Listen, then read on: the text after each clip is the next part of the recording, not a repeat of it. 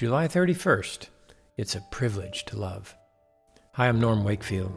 I'm so glad you've joined me for today's Live to Love Scripture encouragement from Romans chapter 6 verse 15. Paul asks another question. What then?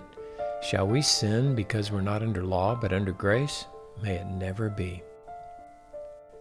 In this verse, we have the question found in verse 1 asked in a slightly different form. There he asked, Are we to continue in sin so that grace may increase?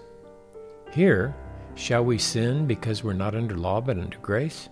The answer to both questions is, May it never be. The next verses explain why the answer is such a strong no. Today, we have this encouraging takeaway.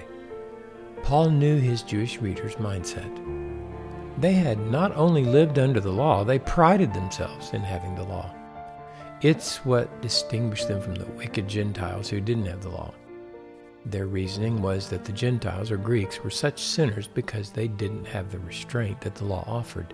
In their minds, people who don't have the law have nothing to keep them from sinning, nothing to restrain them. We're going to see in chapter 7 that the law doesn't actually restrain sin.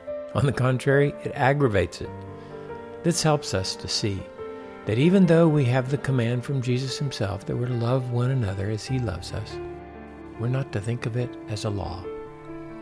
We are instead to think of it as a means of grace because we're under grace. We learn that God's grace provides what the law requires. Through our union with Jesus and His Spirit dwelling within, we have both the will and the power to love as Jesus and the law requires. Some think that we receive God's grace because we choose to believe and put our faith in Jesus as an act of free will.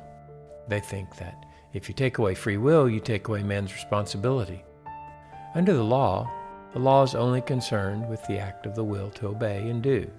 Under grace, not only is the act of the will important, but the heart behind it is of greater concern.